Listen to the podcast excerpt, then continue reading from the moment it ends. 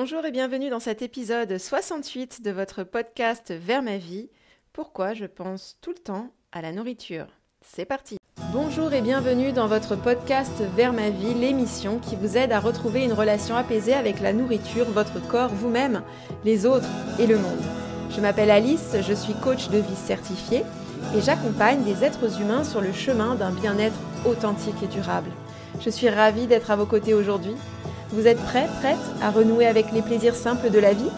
C'est parti Je suis vraiment ravie de vous retrouver euh, cette semaine. Euh, on va parler de pourquoi on pense tout le temps à la nourriture. Alors quand je dis on, bien sûr, ce sont les personnes concernées. Euh, si ce n'est pas votre cas, voilà, vous pouvez quand même écouter, partager avec quelqu'un qui en a besoin. Euh, en tous les cas, aujourd'hui, on va aborder ensemble les quatre raisons, d'après moi, euh, qui euh, font que on peut penser constamment à la nourriture. Donc, j'y ai vraiment réfléchi en fait longtemps. Au début, je me suis dit tiens, j'aimerais bien faire un podcast, une vidéo sur ce sujet. Et puis, je vais peut-être utiliser le mot capsule aussi maintenant. J'adore ce terme.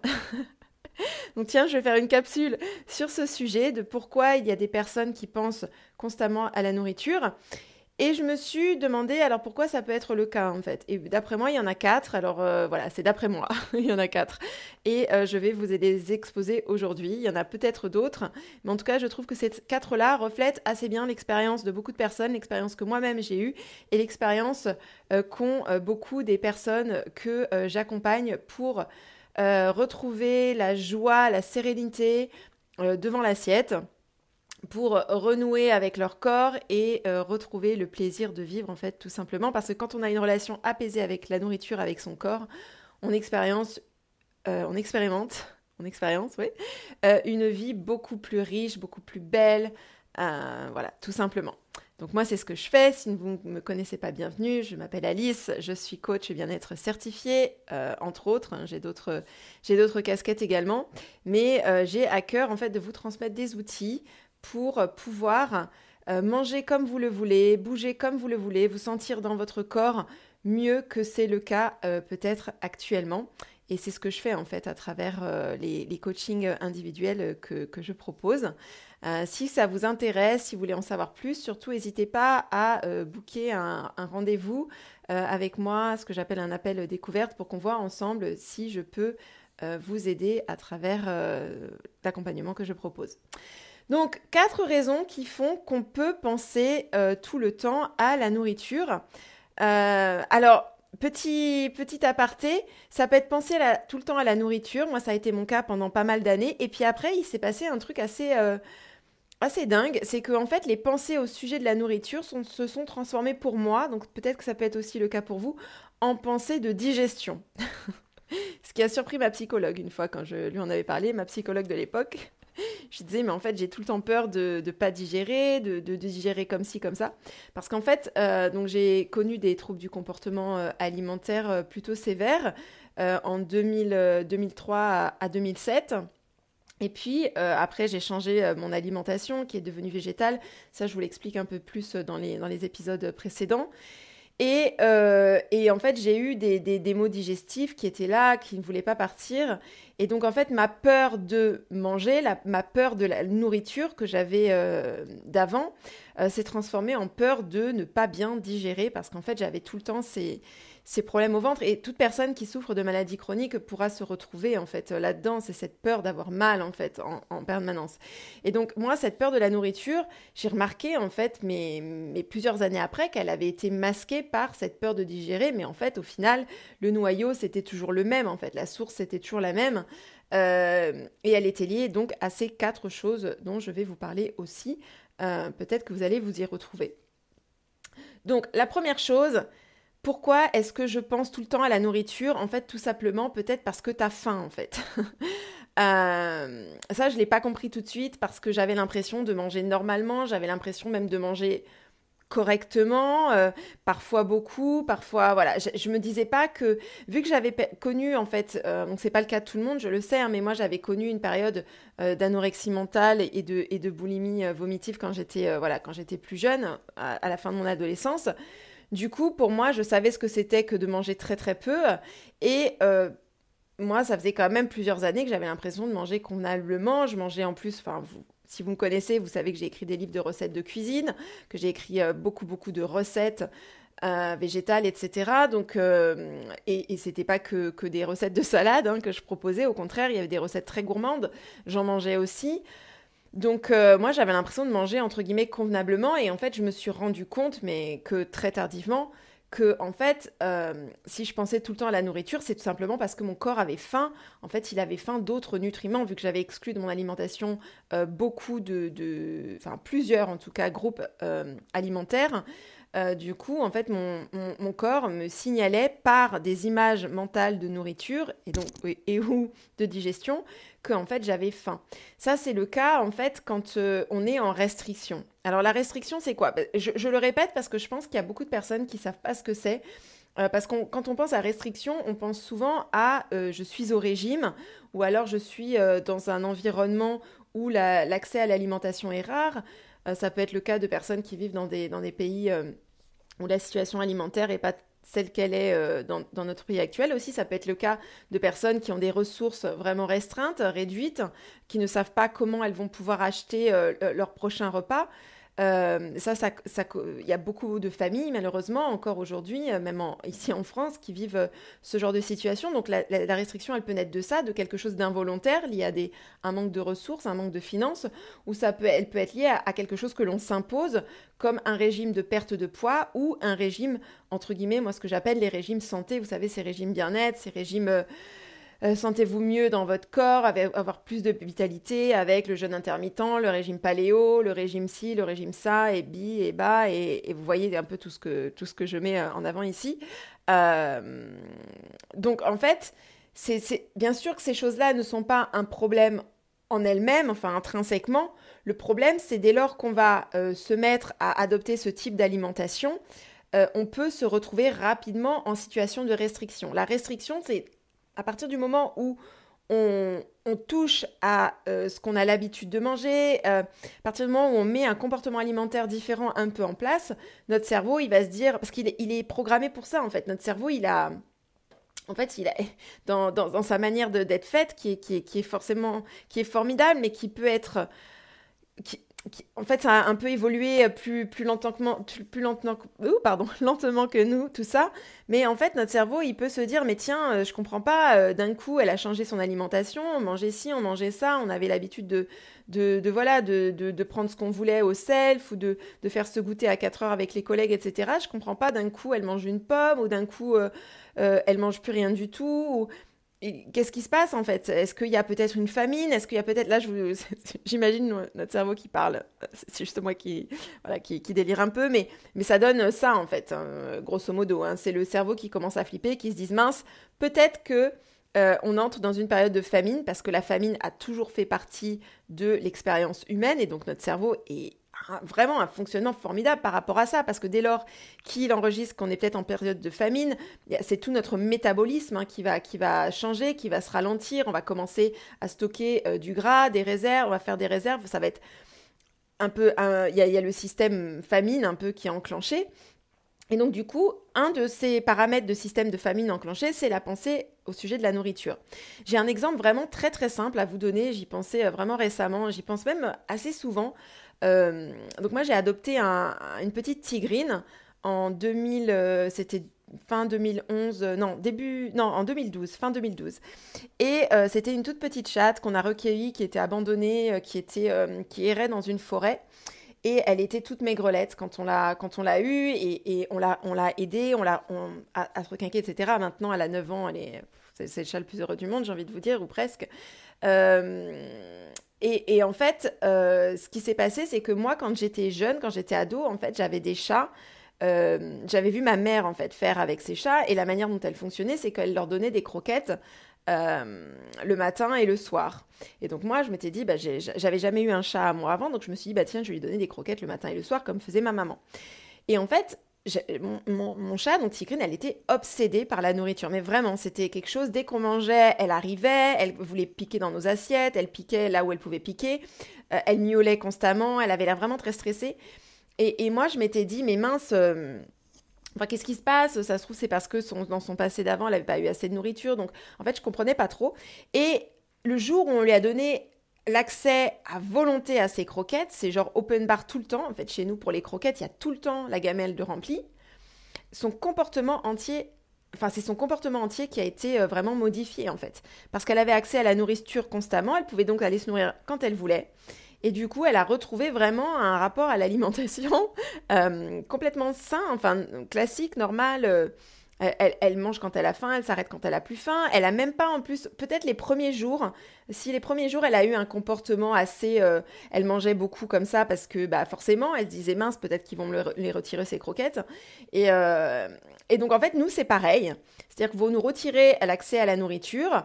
Quand on va euh, retrouver, et, encore une fois, cet accès à la nourriture, la restriction, elle est vécue, enfin, elle peut être vraiment, euh, elle a de multiples facettes. Et ben c'est votre corps en fait qui va parler, c'est votre corps qui va envoyer une réponse, et cette réponse, ça va être tiens, je t'envoie des images de nourriture parce que, hey, il faudrait que tu manges, parce que là, ça se trouve, on est en famine, donc il faut qu'on mange ce qu'on peut manger euh, quand on peut. Donc on est programmé pour aller euh, chercher de la nourriture, euh, pour manger, euh, comme tous les animaux, parce qu'on en fait partie. Et dès lors que notre cerveau comprend que peut-être c'est une, une, Je dis notre cerveau, ça peut être notre corps aussi. Je pense à des personnes, par exemple, qui vont faire des dépressions, qui vont cesser de s'alimenter régulièrement. Le corps, il commence à se dire d'un coup, ma mince Qu'est-ce qui se passe J'ai moins de calories que d'habitude. Peut-être qu'il va falloir que, je mange plus. Et hey, tiens, je te fais penser à la nourriture. Donc, la première raison à laquelle on pense, enfin, les personnes souvent qui se disent mais je comprends pas Alice, je pense tout le temps à la nourriture, comment ça se fait? Moi, ma première réponse, ça va être toujours mais est-ce que tu manges assez en fait? Et peut-être que ce que tu crois qui est assez, c'est peut-être pas assez pour ton corps en fait, tout simplement. Moi, été mon cas en tout cas.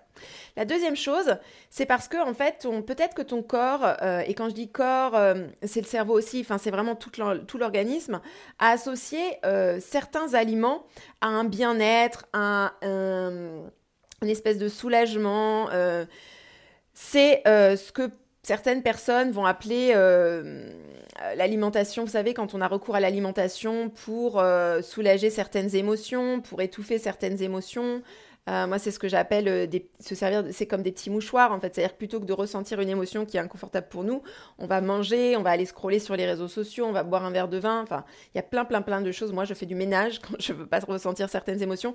Donc, il y a plein de choses euh, qu'on peut mettre en place quand on vit une émotion qui est difficile à ressentir. Et en fait, ce qui se passe, c'est que, mettons, si vous avez l'habitude de ressentir euh, peut-être, euh, je sais pas moi, de l'anxiété, après, je vais, je vais voir avec vous hein, toutes les émotions euh, qui peuvent conduire à, à ce type de, de, comportement. Mais peut-être que vous avez l'habitude de ressentir de l'anxiété, et, et dans l'anxiété, vous avez remarqué que vous avez remarqué avec le long terme, en fait, que euh, quand vous ressentez de l'anxiété, vous croquez dans une tablette de chocolat noir et, euh, ou même de chocolat au lait, enfin peu importe en fait dans quoi vous croquez, et vous vous rendez compte que ça vous soulage un peu, en fait, ça a cet effet de un peu... Euh, je commence à manger et, ça va, je commence à me calmer. C'est un peu la personne en manque de nicotine qui va tirer sur sa cigarette et qui va se sentir son corps s'apaiser à nouveau. Ça, c'est parce qu'en fait, on a un shoot de dopamine en fait quand ça se passe.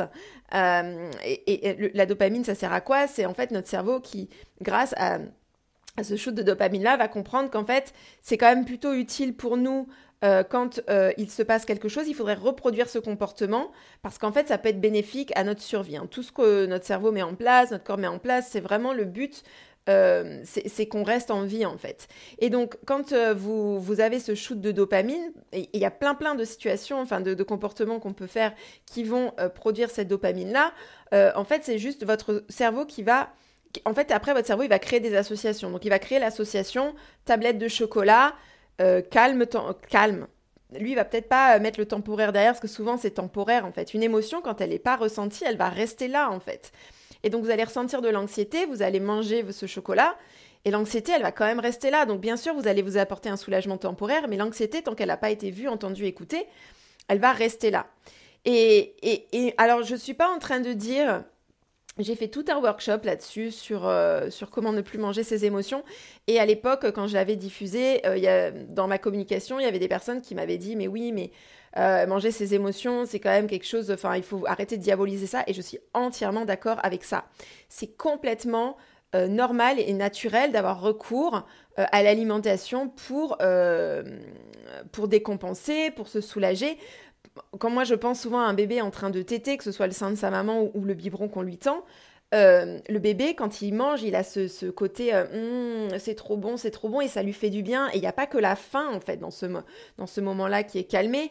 Il y a vraiment toute autre chose d'ordre émotionnel. Donc, bien sûr que des fois, on va se tourner vers la nourriture, si ce n'est que quand on est en groupe, qu'on est euh, en train de célébrer une fête, Noël, un anniversaire, des retrouvailles, peu importe. des fois, on va manger non pas parce qu'on a vraiment faim, mais parce qu'en fait, on est dans ce côté de célébration, de fête, et, et je suis pas du tout en train de dire que c'est pas bien de manger à ce moment-là. Hein. Alors là, loin de moi de dire ça, euh, bien au contraire. Ce qui peut être problématique, c'est quand ça devient systématique en fait. Quand ça devient la seule manière de vivre une émotion, ça devient euh, euh, c'est manger quelque chose. Ce qui est dommage, c'est que du coup, à ce moment-là, on, aurait pu avoir recours à d'autres outils pour apaiser cette émotion-là. Et moi, dans mon accompagnement, je transmets plusieurs outils pour justement pouvoir permettre de mieux vivre une émotion. Parce qu'en fait, ça, c'est vraiment un apprentissage et c'est un apprentissage qui est génial à vie. C'est-à-dire qu'à partir du moment où vous êtes capable euh, d'être OK avec toutes les émotions qui traversent votre corps, moi, je dis toujours c'est un super pouvoir. En fait, il n'y a plus rien qui peut nous arrêter. Donc, et puis souvent aussi, il y a ce côté de quand on a recours à l'alimentation pour soulager certaines émotions euh, inconfortables pour nous, on peut avoir l'impression des fois d'être un peu euh, sans contrôle, en fait, que notre comportement nous dépasse. Euh, on avait commencé par un carré de chocolat, on a fini par manger une tablette, deux tablettes, et là on se dit mais en fait je peux plus me faire confiance autour de la nourriture, euh, la nourriture est un danger pour moi, on peut en venir même à détester la nourriture parce qu'en fait on se sent pas en sécurité avec, et donc ça c'est quand on, en fait on pense à la nourriture, quand on a accès à la nourriture pour comme tampon émotionnel et souvent comme seul tampon émotionnel. Et donc les émotions généralement sur lesquelles on mange, comme je dis, euh, ça peut être euh, un des grands, des, grandes émotions. Euh, ça peut être l'ennui, en fait, tout simplement. On est là, on ne sait pas trop quoi faire. On se dit, bah tiens, je vais manger.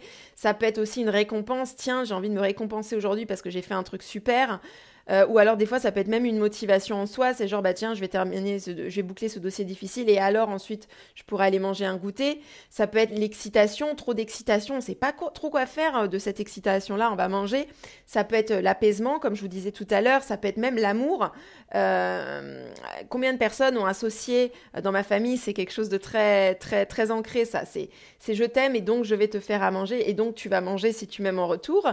Euh, ça peut être la frustration, ça peut être la colère, le stress, bien évidemment, même si euh, pour moi, le stress, c'est pas vraiment une émotion en soi, c'est plutôt un parapluie sous lequel euh, se cachent plusieurs émotions.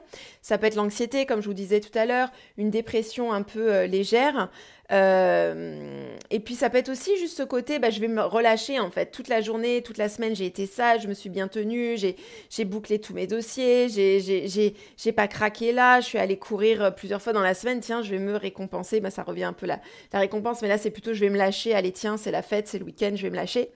Et ça peut être aussi, et ça je le vois pour beaucoup de personnes, ça a été mon cas personnel à moi avec le vin, euh, que je ne consomme plus maintenant, euh, c'était ce, c'est mon moment en fait, c'est mon moment à moi, je vais manger parce que euh, j'ai mon petit qui fait la sieste, il va bientôt se réveiller, ou parce que mon mari vient de rentrer du boulot et j'ai plus les enfants à m'occuper. Je vous dis ça parce que c'était mon expérience, mais c'est mon moment et donc du coup je vais me faire plaisir. Sauf que le problème avec ça, en fait, c'est que à la base, qui commençait par être un simple plaisir de se nourrir, c'est devenu quelque chose qui, à la fin, on se sent écœuré, on n'est pas bien, et donc du coup, ben, on n'est plus dans le plaisir en fait de la nourriture.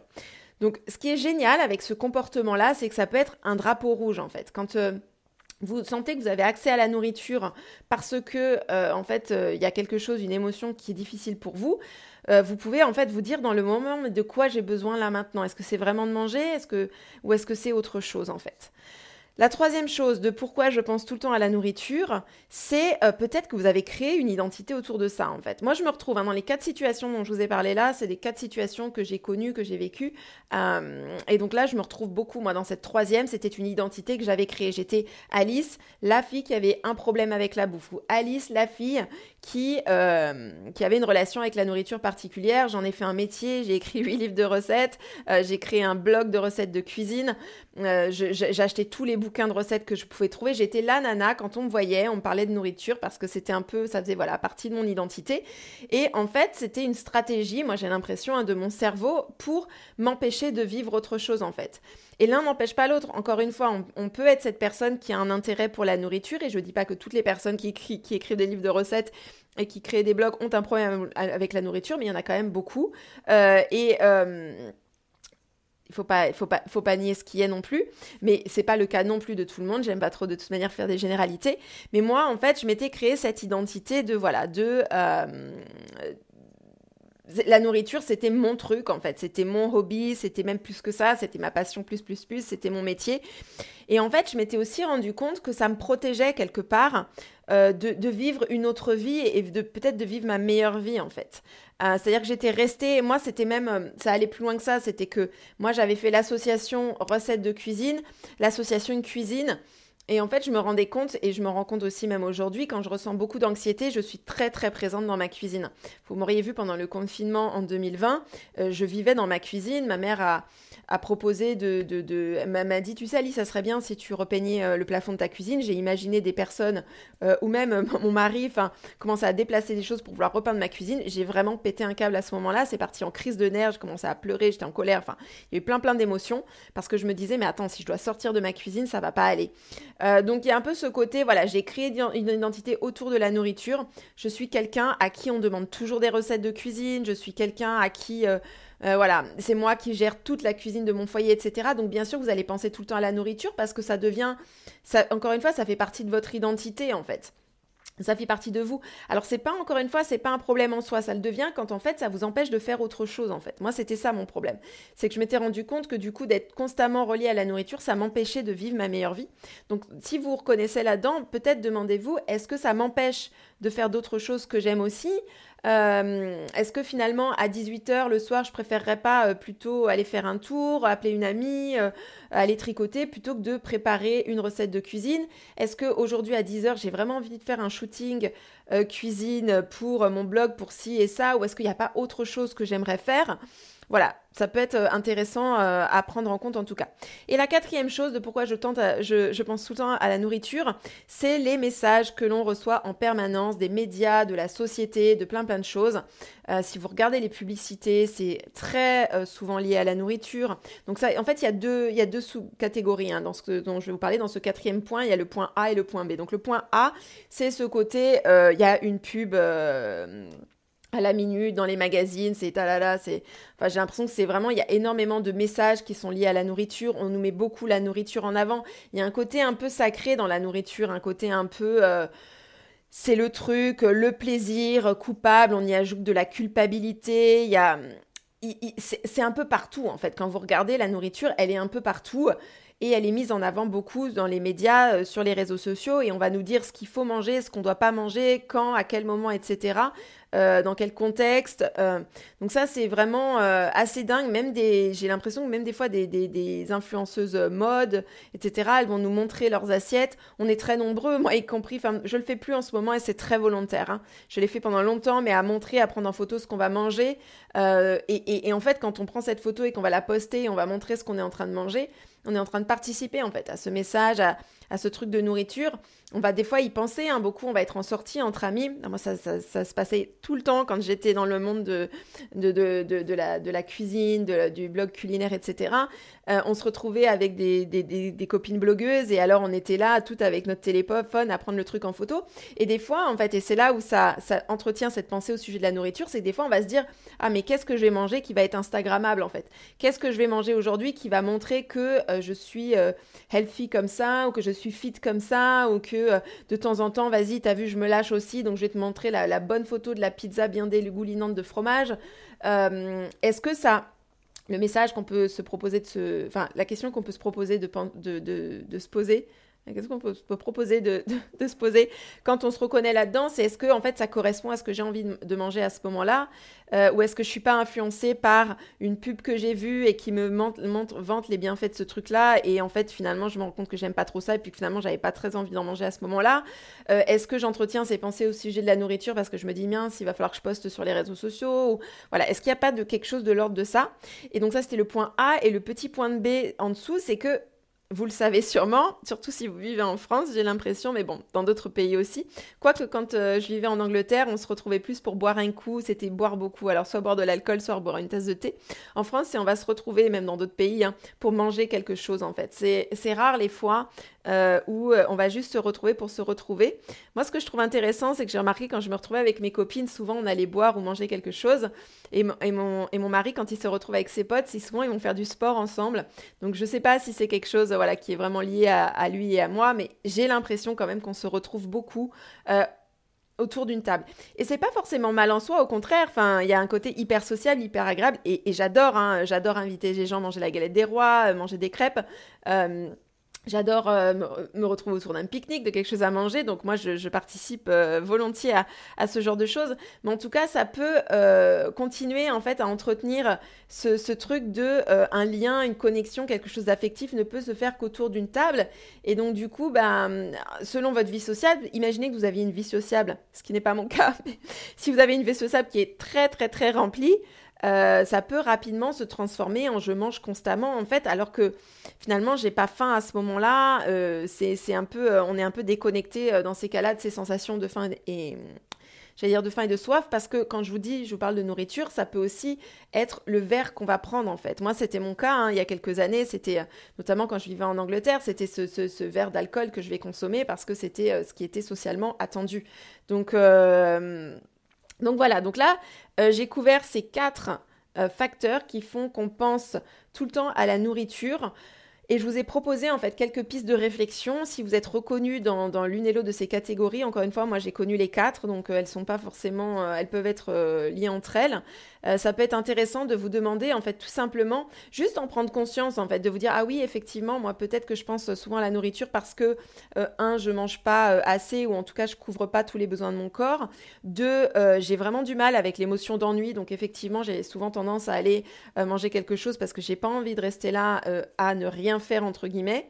Euh, je pense que ça, ça fera le, sujet d'un autre euh, d'une autre vidéo parce que euh, ce côté ennui, ce côté rien faire, c'est on est on est très peu de personnes à s'autoriser à être juste simplement là, les bras ballants. Donc et je pense que ça peut être nécessaire et important pour beaucoup de personnes de se retrouver à rien faire parce que quand on est dans le rien faire, on est quand même en train de respirer, donc quand même en train de faire quelque chose. la troisième chose, je me dis, oui, c'est vrai que peut-être j'ai créé cette identité autour de la nourriture, en fait, et que je suis devenue cette personne qui... Euh, voilà, ça fait partie de moi. Bonjour, je m'appelle un tel et euh, j'ai une passion pour les, bouquins de, cuisine. Euh, et peut-être qu'effectivement, ça me maintient un peu, enfermé dans un cadre qui, qui m'empêche d'explorer d'autres choses. Et puis oui, peut-être qu'effectivement, je suis beaucoup influencée par ce que je vois sur les réseaux sociaux. Je me dis... Euh, tiens, de ce truc, ça a l'air bon parce que Machine en a parlé, mais euh, ou alors tiens, peut-être que je devrais poster ça ce midi sur, euh, Instagram parce que ça sera quand même assez joli. Et puis tiens, peut-être que peut-être que je, ça fait ok, allez, je vais peut-être prendre trois goûters cet après-midi, mais c'est pas grave parce que je vais voir un tel, un tel et un tel et que bah, on a tous prévu de faire des goûters ensemble. Euh, encore une fois, il n'y a rien qui est bien ou mauvais en soi là-dedans. Moi, j'ai vraiment lâché hein, la, pensée dichotomique de euh, ça c'est bien et ça c'est pas bien, et puis ce côté euh, tout ou rien. mais ça peut être problématique à partir du moment où ça nous déconnecte en fait de nos besoins et de nos envies dans le moment. Donc demandez-vous en fait qui vous voulez être et est-ce que ces, ces quatre choses-là vous, vous empêchent d'être cette personne que vous désirez être?